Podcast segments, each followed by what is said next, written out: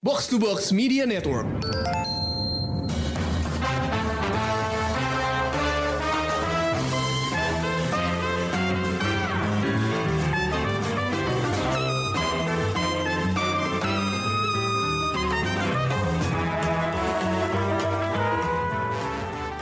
Halo pendengar Showbox, gue kali ini datang dengan sebuah film yang bikin merinding, bikin agak mual, dan bikin gue kayaknya nggak bisa tidur malam ini.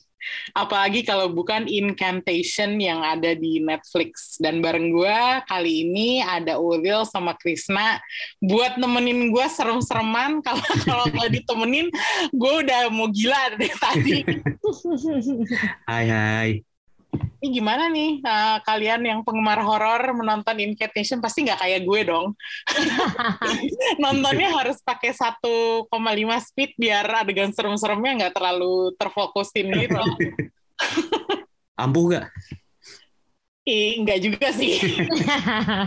eh, gue masih tetap uh, merasa spooky dan agak terganggu, terusik sama beberapa adegannya sih terutama okay. pas adegan-adegan yang mereka ada di uh, desa apa kompleks rumah keluarga kayaknya ya? iya mm-hmm. kayaknya mereka itu kayak private area yang emang ditinggali satu keluarga aja deh hmm. kayaknya karena masuknya kan kayak ada gerbang sendiri iya, gitu iya. kan kayaknya iya, klaster di Taiwan ya mm-hmm. iya dan, dan awalnya nggak ini kan yang eh, bukan anggota keluarga kayak nggak bo- dilarang Nggak boleh masuk, mereka. ya. Nah, Ya betul. Terus uh, termasuk sa- pem- pemeran utamanya yaitu Lironan ya, iya. Ya. Yang ternyata dia masuk-masuk aja tuh, meskipun lagi hamil dan Iya nekat banget ya. gue banyak yang pengen katakan tentang si Ronan ini sebenarnya kayak nggak sabaran gitu kayak gedek gitu gue tapi ceritain dong gimana uh, reaksi awal kalian be- waktu nonton film ini sesuai ekspektasi atau enggak atau gimana Gimana? Eh, Dulu dulu. Oke, kalau gue uh, nggak sesuai karena gue pikir akan seserem lebih serem dari The Medium. oke Tapi waktu pertama kali gue nonton memang sudah dibuat deg-degan sih. Oh Kayaknya uh, si film ini tuh memang kayaknya intens bikin deg-degan dari awal sampai akhir lewat sound-sound yang dia buat sih. oh soundnya emang agak nyebelin sih Soalnya agak nyebelin kan dari dari awal bahkan kayak dari 10 menit awal tuh lo udah dibikin tegang gitu loh. Kayak Ah, wow. Soundnya sih debak. kalau Krisna gimana Iya, kan sebenarnya se- film ini jadi cukup ditunggu karena marketingnya lumayan heboh ya kayak diklaim sebagai film Taiwan horor Taiwan terseram sepanjang masa gitu kan. Hmm. Ya gue berusaha awalnya berusaha nggak kemakan lah sama promo kayak gitu ya. Hmm. Tapi terus pas kayak baru nonton ternyata kayak openingnya lumayan ngeselin ya kayak dia nunjukin gambar kita disuruh ngapalin lo bentuknya terus dia nyebut mantra eh, kita disuruh ngapalin juga itu gua agak agak nggak mau ngikutin sih kayak Engges "Anjir, ya." males juga ya Iya, iya, iya. jadi Iya, ikut iya, khawatir juga wah ini lumayan iseng juga ya dan itu lumayan ampuh sih dan eh, ya kalau sesuai kalau soal ngomongin ekspektasi sih lumayan ternyata lumayan sesuai sih kalau gue oh lumayan sesuai ya lumayan sesuai Ngomong-ngomong by the way, opening yang gambar-gambar itu kalau lo perhatiin itu agak creepy juga sih. Soalnya Iya. Iya, benar. yang diomongin tuh lumayan bener loh. Ya Kayak kan banyak simbol-simbol yang ah, yang dia bilang kanan kiri kanan Iya. kiri itu Mm-mm. itu tuh kalau lo perhatiin gambarnya tuh bisa ini bisa bisa kanan bisa kiri gitu. ya, ada iya kayak mainin persepsi gitu ya Iya, Mm-mm. dan itu menurut gue cara yang cukup efektif untuk membuka film ini yang kalau menurut gue eh, sebenarnya sih kalau dibilang serem banget tuh buat gue enggak cuman ya itu mengusik gitu loh disturbing Iya. kalau menurut gue Iya, itu gue setuju sih. Memang eh ya kan memang ini kan pakai dia pakai format phone footage kan. Heeh. Dan memang kecenderungannya kan phone footage tuh apa ya? Dia nggak nggak yang lebih banyak menghadirkan atmosfer mengganggu gitu kalau menurut gua. Dan serangkaian adegan disturbing gitu biasanya emang emang kecenderungannya gitu kan daripada eh, nampilin apa kayak horor klasik kayak jump scare gitu-gitu kan emang kurang Ya. efektif sebenarnya kan di phone Hmm. footage. Ya, Jadi ya emang lebih meneror kita lewat atmosfer kan. Betul. Mm-mm. Di bagian awal eh, ada nggak adegan yang kalau menurut lo tuh lumayan mengganggu gitu? Di awal doang nih yang, yang bisa- di awal doang atau keseluruhan film? Ya, maksudnya di awal-awal film maksud gue Oh. sebelum dia kena teror eh, Kutukannya. Bukan ya? Gue Gitu. mantra doang sih, yang kayak. Krisna bilang tadi. Bener-bener permainan mindset banget kan? Iya, jujur gue nggak berani ngeliat subtitle-nya sih saat itu. Oh, Oh, karena, bahkan karena sampai lo nggak berani ngeliat subtitle. Males sih kayak apaan sih ini? gue juga sih. Karena tapi maksud gue tuh kayak apa namanya? Kayak di awal-awal kan ada tuh eh, siapa kayak temennya dia apa tetangganya dia sih yang ibu-ibu udah agak tua itu. Oh, itu dari ini kan dari social service-nya kan? Ya, maksudnya Ah. ya, ya itu yang orang itu si Mrs. siapa namanya kalau nggak Mm-mm. salah Sia ya apa kalau nggak salah. Mm-mm. Dia kalau menurut gue cukup udah rada ngeganggu gue gitu. Karena optimismenya itu sangat apa ya? sangat nggak cocok buat atmosfer filmnya gitu. Udah Kayak aneh ya. kayak gue udah tahu bahwa dia akan berakhir celaka gitu loh. Hanya dengan sikapnya dia yang apa namanya? Kayak dia kan ngomong terus gitu kan, Iya. kayak dia ngomong terus terus Dengan dia ceria gitu. ya. "Ah," dan dia nyuruh si Lironannya gini gitu gini gitu gitu Mhm. kayak ngasih advice gitu dan bagi gue itu cukup udah rada mengganggu sih karena gue tahu iya karena gue tahu something will happen gitu sama dia gitu cuman Oke.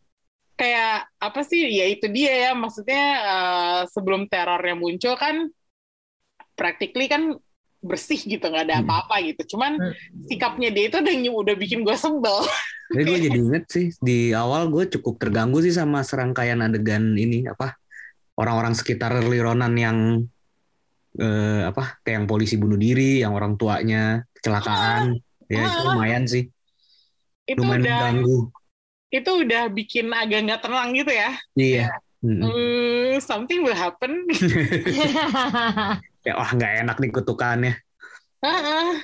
gue gue nggak tahu deh maksudnya sebenarnya waktu Ulil bilang nggak terlalu serem kok gitu Hmm. gue kayak eh, agak-agak tergoda buat nonton langsung pada saat itu cuman gue cari spoiler dulu sih Lil Cari tahu adegan-adegannya ya. Iya biar tahu ada adegan-adegan apa gitu cuman Oke. cuman kan Ulil bilang kan ada self harm dan itu triggering gitu kalau buat Mhm. gue jadi agak hati-hati juga gue nontonnya Hati-hati. Mm-mm. Heeh. dan Mulai ke belakang dia udah mulai self farm kan. di awal juga kalau menurut Di gue, awal ada kan. si polisi-polisi Yang itu mana? Oh iya iya iya iya iya. itu juga Ya iya iya sih. kayak apa sih udah pokoknya udah nggak enak aja deh Iya iya iya. Pembukanya lumayan efektif lah ya untuk Ah, itu dia kayak memperingatkan kita akan ketidaknyamanan selama berdua jam ke depan gitu ya. Mm-mm, itu dia tapi ada nggak sih adegan yang bagi lo tuh nggak banget selama di di film Sepanjang film. Ah, sepanjang film yang gue nggak ngomongin yang paling seram gue Mm-mm. cuma ngomongin yang paling nggak banget buat lo tonton gitu Hmm, mungkin adegan di desa atau komplek keluarga itu ya, yang apa keluarga cult itu kan, ah itu yang ketika si dua temannya si Lironan, si Dom dan Yuan itu apa sih dengan gobloknya masuk ke dalam goa dan Terowongan. melanggar ya terowongan dan melanggar dan ngancurin semua gitu nggak sih? Ah, itu kayak itu sequence-nya lumayan ini sih lumayan mengganggu banget sih sampai yang terakhirnya ternyata si jenazah si domnya dibakar kan Mm-mm. terus ada Iwannya terakhirnya juga ternyata mati gitu kan itu Mati. lumayan lumayan lumayan mengganggu paling mengganggu sih kalau buat gue hmm, oke gue juga walaupun setuju sih mm-mm, walaupun juga ada rasa sebel juga sih sama sama karakter-karakternya Kayak lu ngapain gitu ya? Iya. Mending cabut aja cabut. Eh, kayak udah tahu lu bakalan kena celaka tapi masih lo lakuin juga gitu iya Mm-mm. Tapi mungkin mereka nggak mikir mereka akan mati di tempat kali ya? Ya iya itu kan berangkat dari mereka Iya. meremehkan dan Iya Ignoran sih. aja kan. Iya, iya, iya, iya. Tapi selalu ada ya karakter-karakter kayak kayak mereka di Iya. sebuah Harus deh kayaknya harus wajib. kayak lo nggak pernah nonton film horor apa lo kayak punya channel channel video Channel Pembasmi hantu. Iya. Heeh, Heeh. tapi lo nggak pernah belajar dari film horor gitu ya sayangnya itu sih menurut gua salah satu apa salah satu kekurangan dari eh, incantation ini tuh ya itu sih masih menggunakan formula karakter yang nyebelin Batu. dan sok tahu gitu yang akhirnya apa ya mendapat mendapat ganjarannya gitu. Tapi padahal menurut gue coba kalau misalnya eh, si Dom dan Yohane itu nggak senyebelin itu gue yakin pasti kita bisa lebih simpati sih sama karakter-karakternya kan. Iya itu dia. Masalahnya eh, juga kalau menurut gua si Lironan itu akhirnya juga akhirnya ke bawah sama mereka gitu. Iya betul. Dan Ya. dia kayak nggak punya pendirian gitu loh di kompleks itu. Kayak ya ngikut aja ngalir aja gitu Iya. padahal Mhm. sebenarnya kayaknya kalau misalnya dia lebih tegas sedikit gitu ya dia Mhm. nggak bakalan terkutuk sih Iya.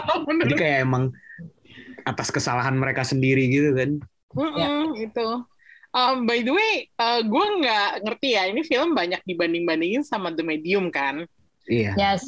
yang gue pengen tahu seberapa besarkah pengaruh The Medium di film ini. Gue nggak bilang film ini terpengaruh langsung ya, maksudnya Mm-mm. mungkin aja Iya, kan iya. kebetulan gitu, mereka Mm-mm. punya adegan-adegan yang sama, yang mirip gitu, atau konsepnya sama gitu. Cuman seberapa gede sih eh, pengaruhnya The Medium? Kalau lo udah nonton The Medium, nonton film ini jadi nggak nggak seru apa gimana gitu? Hmm, kalau buat gue kan pada akhirnya mereka kayak sama-sama kayak kerasukan kan, tapi cuman beda gitu loh. Yang satu bener-bener kerasukan, yang satu karena kutukan gitu kan, si bocilnya itu. Hmm. Dan untuk seri horor dan seremnya tuh lebih mengerikan The Medium gitu loh, Emmy. Karena itu tuh bener-bener lo bisa ngerasain kayak ada di sekitar lo gitu. Kayak lo tidak melakukan apa-apa, terus kayak em, lo bisa dapet itu gitu. Hmm. Walaupun walaupun kayak eh, lewat garis keturunan, tapi kayak lo udah di, di The Medium tuh konfliknya tuh bener-bener dikasih lihat, terus kayak lo diselesaikan gitu loh, kayak semua cara ditempuh supaya ini orang bisa lepas dari kerasukannya itu. Nah kan Oke. kalau misalnya di menurut gue yang diinkan di film ini itu tuh kayak si ibunya aja mau nyembuhin anaknya masih batu gitu. Dia masih ngelanggar, dia masih ngelanggar orang pinter yang mau nyembuhin anaknya. Terus kayak ya kayak tadi yang kalian bilang dari awal juga udah pada batu gitu kan. Udah tahu lo masuk daerah terlarang, terus lo akan kena kutukan, terus kayak padahal di awal tuh nenek yang di cult itu kan udah bilang kan, lo harus ganti nih nama nih anak gitu. Terus dia Hmm. tetap batu nggak mau ganti nama anaknya, ya enggak sih? Terus dia malah mencari tahu yang lain-lain dan segala macamnya gitu. Jadi kayak apa ya? Eh lu nyari masalah lu sendiri gitu. ya di luar apa ya di luar di luar memang em, apa nama eh, tambahan-tambahan lainnya mendukung dan bikin deg-degan juga gitu sih. Cuman kayak kurang greget aja gitu. Hmm. Oke. Jadi buat lo medium lebih greget gitu Leo. Iya, karena ini kan juga sama ya found footage juga nggak sih? Hitungannya di medium tuh medium lebih ke Oh, iya. mockumentary sih documentary ya. Mm-mm. Tapi kan ada yang kayak hmm, shake apa uh, ada adegan yang Ya, dia ada di videoin yang handheld shake kamera gitu. handheld kamera gitu tuh tuh lu bener-bener lo ada di posisi lo yang kamerain gitu loh. Hmm. Kalau Oke. di uh, film ini kan cuman kayak sekedar ngelihat gitu doang kayak Iya kayak kita nonton footage Kayak- yang iya iya sama iya orang lain. Ma- Sementara ah, kalau ah. The Medium kita sebagaikan orang yang merekam bagian itu. orang ngerekam nah, jadi lebih ngerasa aja challengingnya gitu bahkan gue keluar dari abis nonton The Medium gue masih gemeteran gitu loh kayak bener-bener gue gemeteran gitu ada kali gue setengah jaman gemeter gitu kayak anjrit gue masih deg-degan gitu Oke. Nah kalau Krista gimana Chris? kalau men- menurut gua sih sebenarnya eh, nggak bisa terlalu dibandingin ya Hmm. Kemiripannya cuman karena pakai formula yang eh, apa eh pakai sorry pakai format yang mirip karena satu found footage, satu mockumentary. Nah, uh, kalau menurut gue sih kalau mau dibandingin, mungkin kalau secara tempo gitu ya, kalau medium tuh beneran dari awal ke ke belakang tuh apa naiknya intens, intensitas itu naik pelan-pelan gitu loh. Oke. Okay. Sedikit sedikit ya. sedikit dia nggak nggak dari apa medium tuh nggak dari awal langsung langsung serem gitu kayak hmm. kita di Masih lempeng-lempeng aja ya uh, diken apa beneran kayak nonton dokumenter eh kayak nonton dokumenter gitu kayak hmm. uh, dikenalin dulu uh, ini tuh desa ini apa terus uh, dewa dewa yang dipuja ini apa terus shaman tuh apa di Thailand gitu kan kayak gitu-gitu terus kayak uh, ngenal ngenalin karakternya diikutin sehari-hari kehidupannya gitu-gitu dan sampai akhirnya baru keadaan makin kacau terus di klimaks bener-bener heboh di, gitu gila-gilaan. Sementara kalau kalau ini dari awal menurut gua kalau incantation dari awal udah dibikin udah di set untuk atmosfernya nggak enak, udah ada di titik di situ gitu. Hmm. Nah dia menurut gua lebih kons konsisten sampai belakang gitu aja, lebih di belakang datar nggak juga ya, tapi udah di udah di atas gitu dari dari awal sampai hmm. terakhir ya ya dia ada di situ gitu sampai klimaks gitu. Hmm. Dan dan menurut gue ada beberapa scene justru kalau di The Medium itu penggunaan mockumentary-nya agak janggal kalau menurut okay. gue. Karena ada di beberapa adegan gitu yang kayak ini kan e, ceritanya bikin dokumenter gitu ya. Maksudnya hmm. pas situasinya udah gila banget agak kurang realistis kalau krunya ini tetap ngerekam dengan bagus gitu kan. Oh. Sementara kejadiannya itu udah okay. udah kacau banget gitu. Nah, sementara Incantation dengan format found footage-nya justru bisa lebih terasa masuk akal ke mereka dia tetap ngerekam karena ya emang dia tujuannya untuk ngerekam dirinya sendiri gitu kan. Iya. Jadi apa pun yang terjadi dia bakal tetap ngerekam itu gitu. Itu aja sih menurut gua perbedaannya. Tapi kalau mau di di apa ya dibandingin ya menurut gua setara sih dua film ini. Setara ya. Setara. Oke. Okay. Itu menarik banget karena gue baru baru aja tadi uh, setelah nonton filmnya gue cari review dan ada hmm. orang yang membandingkan dan sangat memuja-muja Medium gitu. Seakan Medium hmm. adalah film yang lebih superior. Padahal gue tahu itu kan gayanya kan dokumenter ya. Iya. Sementara iya. ini fun footage itu hmm. dua hal yang menurut gue cukup berbeda gitu. Hmm. Makanya kalau misalnya ada orang yang memuja medium banget, gue kayak agak skeptis juga nih jadinya. Maksudnya lo prefer ya. medium is okay, seperti Ulil merasa mungkin kayak kameranya lebih direct, jadinya kita sebagai orang yang merekam kita merasakan terornya jadi lebih direct gitu. Daripada kita hanya sekedar menonton aja gitu. Cuman gue nggak percaya kalau misalnya orang si reviewer ini soalnya dia bilang bahwa medium itu kayak di atas incantation. Hmm. Gue ah. gue agak-agak kayak sebenarnya incantation tuh lumayan ini sih eh, penggunaan found footage-nya efektif. lumayan efektif buat gue. Iya. Karena akhirnya kan kita percaya bahwa itu real gitu loh. Iya. Mm-mm. Iya nggak sih? Iya, Kalau gue sih merasa gitu ya. Iya. Kayak terakhir dia bilang sebenarnya tujuan dia untuk meringankan beban anaknya dengan menyebar kutukan ini gitu kan. Iya itu sih jadi terasa masuk akal kan. Ya jadi creepy ya. Dia pengen semua orang merasakan hal itu. Tapi gue setuju juga sih tadi sama Ulil uh, apa ya kalau mau dilihat-lihat lagi mungkin keunggulan medium dibanding incantation di satu sisi gitu ya. Itu sisi karakternya sih maksudnya ya itu hmm. kalau di sini kan mereka dapat kutukan atas kebodohan mereka sendiri gitu ya bisa dibilang. Jadi kayak hmm kadang simpati kita juga kayak ya salah lu sendiri gitu kan. Iya itu dia. Kalau di medium kan emang ya itu emang emang menimpa sama orang yang nggak ngapa-ngapain gitu. Dia sebenarnya nggak melakukan kesalahan apa-apa gitu. Korban-korbannya. Jadi kayak emang setannya lepas aja gitu keras Iya, kayak kayak lebih simpati memang. Hmm. Dan gue pengen nanya sih berarti ya. Hmm, hmm, hmm. Kayak ada nggak sih karakter yang lumayan menarik nih di Incantation karena kok kayak hampir sebagian besar kayak 90% orangnya nyebelin semua. Sebenarnya kalau yang menarik simpati sih ini sih si Ming kan. si ya, si Ming yang lumayan ganteng ya. Iya, iya. lumayan dan, dan dan tragis kan nasib dia gitu kan. Iya. Monolongin jadi nggak ada. Iya, itu dia. Udah dia monolongin. juga baik banget. dia dia bela-belain ke Yunan kan Ya. untuk mencari tahu soal apa soal Soal ini, dewanya soal- itu. soal aliran Buddha ini gitu kan Aliran Buddha ini. terus apa lagi ya tapi menurut gue si Lironan tetap ini sih walaupun kadang nyebelin kadang nggak konsisten tapi si artisnya sendiri si Sai Suan Yen nih menurut gue mainnya bagus banget sih dia lumayan apa ya bisa jadi motor film ini sih Kalau penampilannya gue setuju bagus. mm-mm. Cuman karakternya itu kayak itu tuh kayak Lil bilang tadi, lu nyembuhin anak lu aja kayak nggak ada tekat gitu loh, kayak nggak ada Iya. untuk sembuh gitu, ngerti gak sih? nggak per- nggak nggak nggak kuat gitu motivasinya.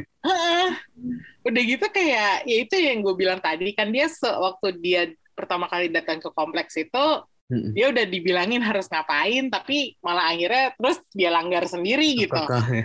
Jadi, Karena pesan suaminya ya, eh bapak pesan pacarnya ya, lo harus ke sini sama anak kita cendodo gitu. Jadi dia iya nggak mau mengganti. tapi kan ya ya udahlah lu udah ngelihat apa yang terjadi sama Iya sama sih. pacar lu sama temen lu dan Iya apa ya. yang terjadi Nggak, di nggak nyampe ya. tempat itu itu dia maksud gue itu semua terjadi apa namanya sebelum mereka melanggar.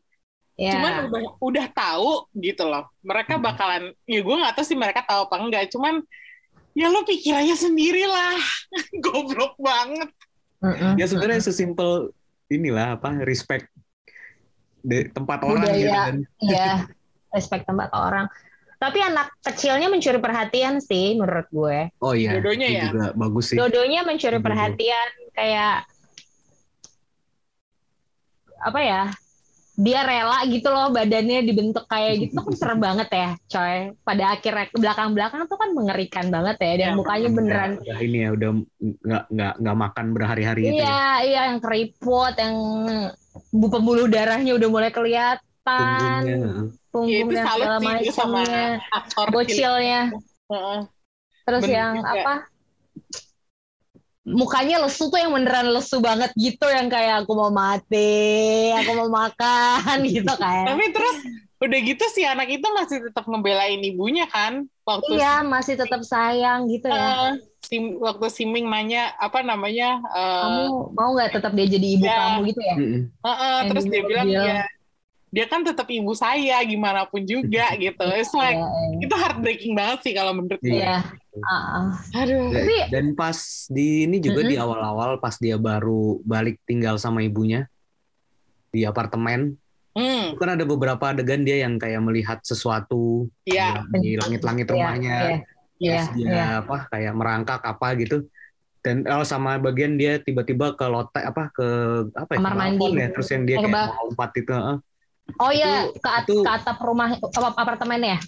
Iya itu meyakinkan banget sih maksudnya dia kayak terlihat emang kayak melihat sesuatu gitu kan Mm-mm, mm-mm, mm-mm. Nah, ya itu satu satu lagi sih menurut gua kelebihan incantation juga di adegan di adegan-adegan apartemen itu ya gue selalu suka ketika horor tuh bisa apa ya menggunakan setting yang deket sama kehidupan kita sehari-hari gitu loh. hmm, Itu apartemennya kan apartemen yang apartemen normal banget kan, iya Ya, nggak ada nggak ada apa ya nggak ada perabotan yang aneh-aneh semuanya apartemen normal. Rumah aja gitu. rumah Mm-mm. aja dan dan terang gitu kan nggak Yes. gelap iya nah, itu itu itu salah satu kelebihannya sih apa si incantation itu bisa Ya. mengeksploitasi apartemen yang biasa aja jadi ad- Yes. untuk adegan yang serem gitu Hmm, Kayak-. Lo kalau lagi liburan ke kota-kota yang macaman kayak gitu tuh kayak, waduh, pernah lagi gitu nggak sih? iya kan kayak Iya, kayak lebih iya. dekat gitu kan jadi kayak lu bisa lebih parno gitu ketika lu ada di apartemen atau di hotel gitu kan Ya, ya betul. Mm-mm. dan makin serem lagi kalau lo pikir di Taiwan itu kan eh, banyak shaman ya Hmm. banyak iya ya kuil di kota gitu jadi Yes. Hmm, itu bisa terjadi di mana aja sih kalau menurut gue. Kayak tiba-tiba ada dewa ya, dewa ngamuk kayak nyasar gitu. Kelar lah. Di sebelah toko sandwich favorit lo gitu. Itu kan itu serem juga sih kalau mikirin hal itunya gitu. Apalagi gue tahu di Taiwan tuh spiritualisme tuh masih tinggi banget gitu. Ya. Dan masyarakatnya masih ini ya masih lumayan percaya dengan kayak gitu-gitu ya. Iya, maksudnya kan orang-orang di Taiwan itu uh, misalnya mereka ada masalah apa bukannya ke psikolog tapi malah mereka ke kuil gitu. Hmm, saman gitu ya. Uh -uh, dan apa uh, di waktu itu gue pernah nonton di apa namanya uh, eh, HBO dokumenter hmm. tentang shamanisme ini di Taiwan dan mereka tuh bener-bener kayak si shaman-shaman ini tuh bener-bener dirasukin sama dewa gitu. Kalau mereka ngomong sama klien gitu ya, misalnya hmm. klien minta bisnis gue nggak lancar nih, gue harus ngapain? Itu bener-bener kayak mereka tuh pakai suara dari dunia lain gitu, yang hmm. terus didokumentasiin gitu di, di HBO dan mereka tuh bener-bener percaya. Jadi makanya hmm. bahwa ini settingnya di Taiwan, gue sih percaya banget.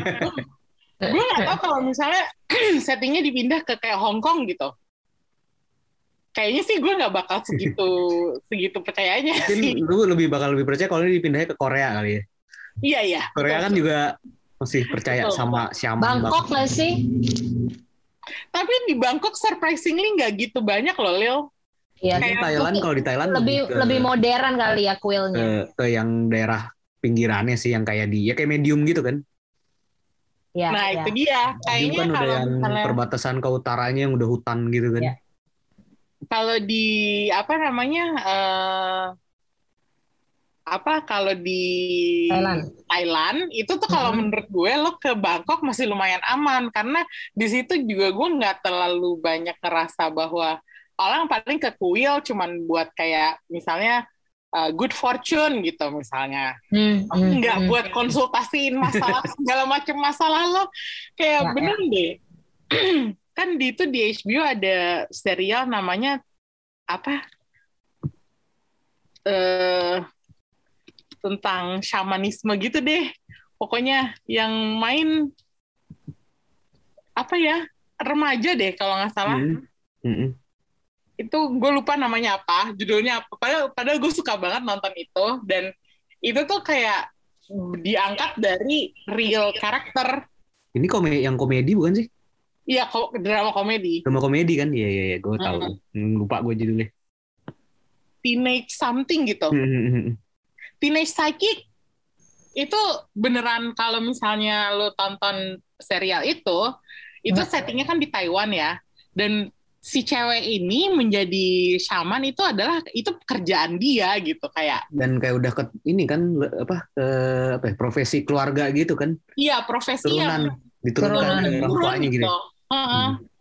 itu agak serem sih kalau lo nonton jadi uh, bahwa incantation tuh di settingnya di Taiwan itu brilian banget kalau menurut gue. Memang ini adalah gambaran dari society mereka. Karena kan ini diangkat apa ya dari kata si sutradara dan penulisnya si Kevin Ko. Hmm. sutradaranya sama Chang Chewei si penulis. Naskah ini kan emang diadaptasi dari kejadian nyata kan? Iya ya. yang mana ternyata ada satu keluarga iya. satu keluarga terkena kutukan itu mm -hmm. sampai mereka semua saling ya, saling menyiksa gitu iya dan sampainya sampai apa salah satu anggota keluarga yang meninggal kan karena cedera kan iya itu dia maksudnya itu tuh serem banget sih kalau gue kalau dipikir-pikir hmm. kayak jangan jangan remehkan ini deh makanya jadinya nggak nggak make sense kan ketika ada dua karakter yang si Dom dan si Wan yang secuek itu iya itu dia makanya jadi kalau menurut gue kekurangan dari Incantation itu adalah si karakter Dom dan Yuan yang jadinya kayak klise banget gitu iya. kan sayangnya itu aja sih tapi di luar itu menurut gue sih semuanya oke okay sih soal phone hmm. footage-nya apa semua efektif sih. Tapi kalau menurut lo masalah hantu-hantuan di Asia, hmm. spiritualisme di Asia tuh masih bisa jadi tema yang menarik gak sih buat horor? Sampai kapan pun akan tetap menarik sih. Masih sih, masih. ya, karena itu kan sesuatu yang dekat memang kan, termasuk buat kita di Indonesia pun dan apa ya bahkan buat orang yang tidak percaya sekalipun ini tetap hal yang membuat penasaran gak sih? Ya betul. Iya kan. Hmm. Gue waktu itu waktu kemarin nonton Thor Love and Thunder gue ngelihat uh, apa namanya uh, trailernya Pengabdi Setan 2 terus nah. gue kayak gue nggak berani buka mata sih selama trailer jujur kayak knowing that it could happen di sini beneran nggak bisa bikin gue nonton trailer Terasa itu. dekat ya. Terasa Terasa dekat, dekat. banget sih. Apalagi pengabdi setan, maksudnya iya kan kalau misalnya kita ngomongin cult gitu, Mm-mm. ya cult itu kan kalau misalnya nonton film barat tuh kan kayak ya mereka terpisah, terpencil tersendiri gitu. Iya, betul. Sementara kalau di Asia ada di sekitar kita. Kalau di Asia itu di deket kita. Apaan aja bisa nyampe ya. Mereka hidup berbaur gitu kan. Aduh, Ya. pokoknya nggak banget ya. Ya, Jadi ini kayaknya akan selalu menarik sih itu diangkat di horor kayak emang akan selalu jadi kekuatan juga sih buat horor Asia. Iya. Karena sensitivitasnya jadi beda kan sama horor-horor dari belahan dunia lainnya. Hmm, iya iya iya ya. Ada film lain nggak yang bisa kalian rekomen eh, untuk setelah misalnya nonton film ini mau nonton apa yang serem lagi? Oh, kalau horror found footage sih menurut menurut gua tetap Mm. the best tuh eh, film Jepang karyanya si Koji Shiraishi yang Hmm. judulnya Noroi the Curse. Kutukan ya. Pokoknya itu tentang kayak apa ya? Tentang apa ya, dokumenter yang menyelidiki berbagai penampakan di Jepang gitu, tapi terus kayak ternyata saling saling berhubungan gitu kejadian-kejadiannya. Oh, Nah, ini parah ini baru. Chris? Hah? Nonton di mana? Oh, kalau di Indonesia bisa di ini sih, bisa di Shudder sih. Hmm. Ini posternya juga creepy ya. Ah, lumayan. Ini ini ini menurut gue salah satu bukan salah satu, mungkin ini ho- horror found footage terbaik sih. Dan beneran apa ya?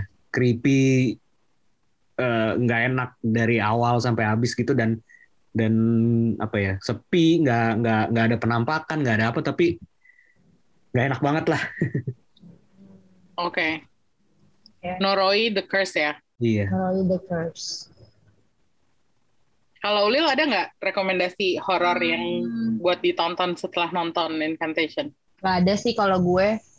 Kalau yang modelannya kayak gini, cuman gue menanti keramat aja mau dibikin ulang Oh tuh iya, kan katanya. betul. Yang akan datang Keramat 2 ya. Keramat 2.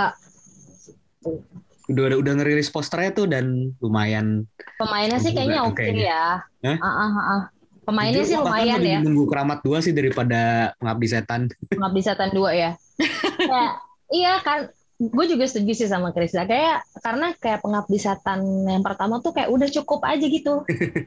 Berhenti di situ. Tapi kayaknya dia mau ngelanjutin ini kali ya. Si benih-benih yang merah itu nggak sih? Iya kan mungkin ini apa eh, mau lebih dekat ke film yang aslinya gitu kan. Kan bisa dibilang Pengabdi Setan pertama kan kayak prequelnya yang original kan. Iya. Nah Iya. ini mungkin dia mau Joko si Joko Anwar mau bikin jembatannya lagi gitu biar lebih lebih dekat ke sana gitu. Hmm. Jadi. Tapi kalau Keramat 2 kan dengan setting baru juga kan yang dan daerah mana ya?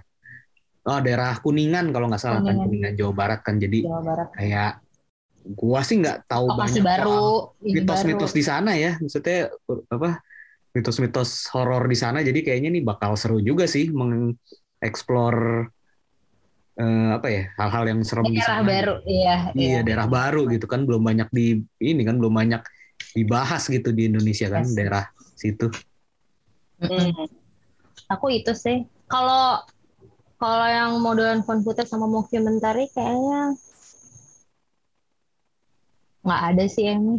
Nggak ada ya. Uh-uh. paling palingnya karena mungkin lagi hype ya the medium itu orang-orang penasaran jadi kayak uh, mungkin mungkin jadi bisa meluruskan yang tadi gitu loh si si perbandingan jenis itu ya? iya jenis film yang berbeda gitu tapi mungkin dengan konsep cerita yang uh, sekilas mirip gitu. Hmm. mockumentary sama found footage.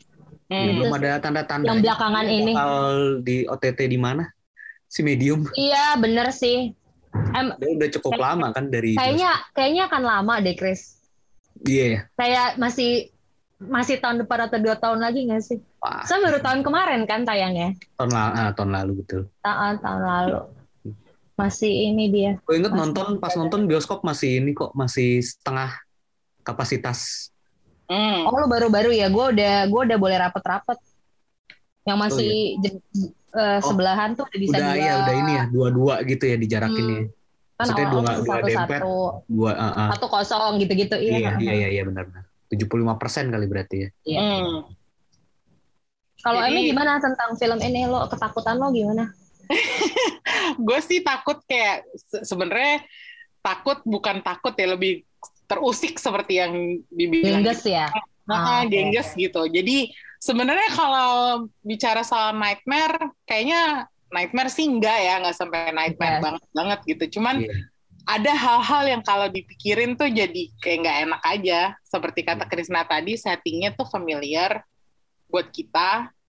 Kita nggak dikasih tempat yang misalnya di di benteng apa di Iya, kastil. biasanya kan kalau horor barat kayak gitu kan. ah, gitu. Tempat yang kita juga nggak bakal ke sana lah gitu. Iya, tapi kan kalau ini kan kayak lo bisa lihat bisa aja tuh di kos-kosan tetangga gitu. Iya betul. Atau kayak perjalanan lagi mau pulang kampung gitu ya?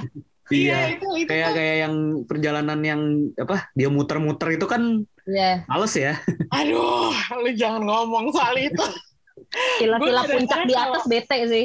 Iya kalau kan? misalnya Iya gue kan? pulang malam dari mana gitu, gue suka kepikiran nih tadi gue udah lewat sini belum ya? Karena takut aja bahwa itu kejadian bahwa gue stuck di sebuah labirin gitu. Muter-muter itu gitu. Oh, iya, Iya iya, iya kan. iya. Ya film ini kan efektifnya di di di hal-hal yang mengusik kayak gitu kan dibanding serem kan. Iya, jadi Iya kan? kita tuh dibikin serem sama hal-hal familiar yang biasa kita temui di kehidupan nyata sehari-hari gitu. Kayak jangan sampai amit-amit gitu. Kalau menurut gue, paranoid lah ya. Ya paranoid bikin efek ya gitu deh, agak-agak mengusik dan jujur aja gue nggak punya rekomendasi karena kalau menurut gue, lu nonton Invitation aja abis itu kayak pengen puasa horor selama sebulan dua bulan. Kayak ngapain lu cari-cari horor lain gitu. Ini udah cukup disturbing gitu. Ya, ya. Oke, jadi segitu eh, itulah tadi bahasan kita tentang horror Taiwan Incantation yang katanya eh, menghasilkan duit banyak di box office-nya. Mungkin orang Taiwan Wih. juga orang Taiwan mungkin seneng kali ya ditakut-takutin dengan hal-hal familiar juga yang mengusik Ya. gitu. Apalagi mereka pasti ngerasa lebih Itu dia, lagi ya. Ya. udah horor laku lagi. Kesel banget. Gue nonton Taiwan dramanya drama cinta mulu lagi. Iya biasanya kita Sekalinya Lebih- dapet horor bingung. lebih familiar film Taiwan kan drama kan dan bagus-bagus Iya. memang kan. Iya. Bener. House Shanghai, eh Meteor Garden gak sih kak? Itu sama beberapa sama beberapa drama yang di, di kalau nggak salah di V juga ada nggak sih beberapa drama Taiwan gitu? Iya di, di banyak. di Banyak Netflix ya? pun ada beberapa filmnya yang yang ini kayak yang tahun lalu tuh lumayan diomongin juga kan Little Women, Hmm, terus iya. San, berarti ini pertama kali dia bikin horor yang kedengeran gitu kali ya tanda petik. eh gua sih nggak ter jujur gua sih yang termasuk nggak terlalu familiar dengan horor Taiwan ya. Gua gua familiar sama Taiwan tuh ya film-film dramanya itu yang emang Ya bagus. kan, gitu. dramanya bagus, suka gue. Di sini juga ada yang bagus Paradise in Service tuh. Hmm, Jadi ini Iya, tuh kayak anomali gitu dari Taiwan ada horor yang yes. pertama kalinya bikin kayak hits banget Lumayan di inilah gitu. lumayan global gitu ya. Iya, dan uh, bagusnya adalah Netflix langsung beli hak distribusinya. Jadi Iya. kita sendiri di sini di Indonesia bisa bisa nonton gitu. Di, di ini juga kan maksudnya ini beneran global kan soalnya gue lihat di website-website Amerika pun udah banyak yang review kan. Hmm, yes. Jadi Menarik Ini- perhatian ya. pertama kalinya Taiwan punya horor yang kayak nampol banget kayaknya. Jadi itu nggak boleh ketinggalan nonton film ini di Netflix eh, lagi tayang. Kalau lo buka kadang-kadang halamannya udah bikin serem, langsung ada di atas soalnya. Karena dia baru banget datang, jadi eh, ya Udah masuk chartnya kan Iya, udah kan? masuk. Masuk udah chart. tinggi. Nomor tiga apa tadi kalau nggak salah gue lihat. Oh my god, Padahal baru berapa hari ya. baru empat hari kali. Ya Indonesia kan orang Indonesia emang penggemar horor juga.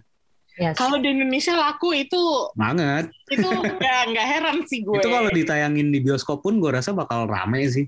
Iya betul Medium juga. pun kan Iya. gitu kan. Iya, kayak gue setuju deh sama Krista. Aturan tuh di bioskop ya. Aku sih. Aku, Abis itu terornya makin gede lagi. iya. Dengerinnya kan di bisa di Atmos itu. lagi deg-degan nggak tuh Iya, sepanjang menurut gua film kayak gini juga bisa jadi beda rasanya gitu kalau kita nonton di apalagi horor ya di bioskop gitu kan. Nggak usah. Ini aja udah di nggak bisa di pause ya nggak bisa di pause Nggak bisa di pause kalau tadi gue masih bisa 1,5 speed gitu. nggak bisa di skip. Nggak bisa di skip. Yang serem-seremnya harus banget ditonton. Ya. Oke. Jadi itu dia tadi bahasan kita tentang incantation. Sekali lagi bisa nonton di Netflix. Jangan ketinggalan. Dan scare yourself. Sampai ketemu lagi di Eh, episode Kita berikutnya. belum ngasih bintang. Oh iya, belum ngasih bintang. Ya udah bintang. sampai lima apa Ya, sampai lima. Sampai Sampai lima. lima. Eh, gua menurut gue ini karena menurut gue ini setara sama medium jadi empat lah. Oh, oke. Ulil? gue kasih empat dan berhati-hati yang punya teropobia Oh iya, melihat bulat-bulatan iya. banyak Itu mesti dikasih trigger warning juga itu. ya Ih, hati-hati karena itu bikin mual sih karena banyak banget ya Ew. udah diingetin loh guys Kalau gue ngasih empat juga, soalnya ini horor yang sangat efektif, disturbing, dan nggak aja gitu. nggak banget aja gitu. terngiang-ngiang deket aja sama hidup no Oke deh, segitu aja. Sampai ketemu lagi di episode berikutnya. Thank you. bye Nah,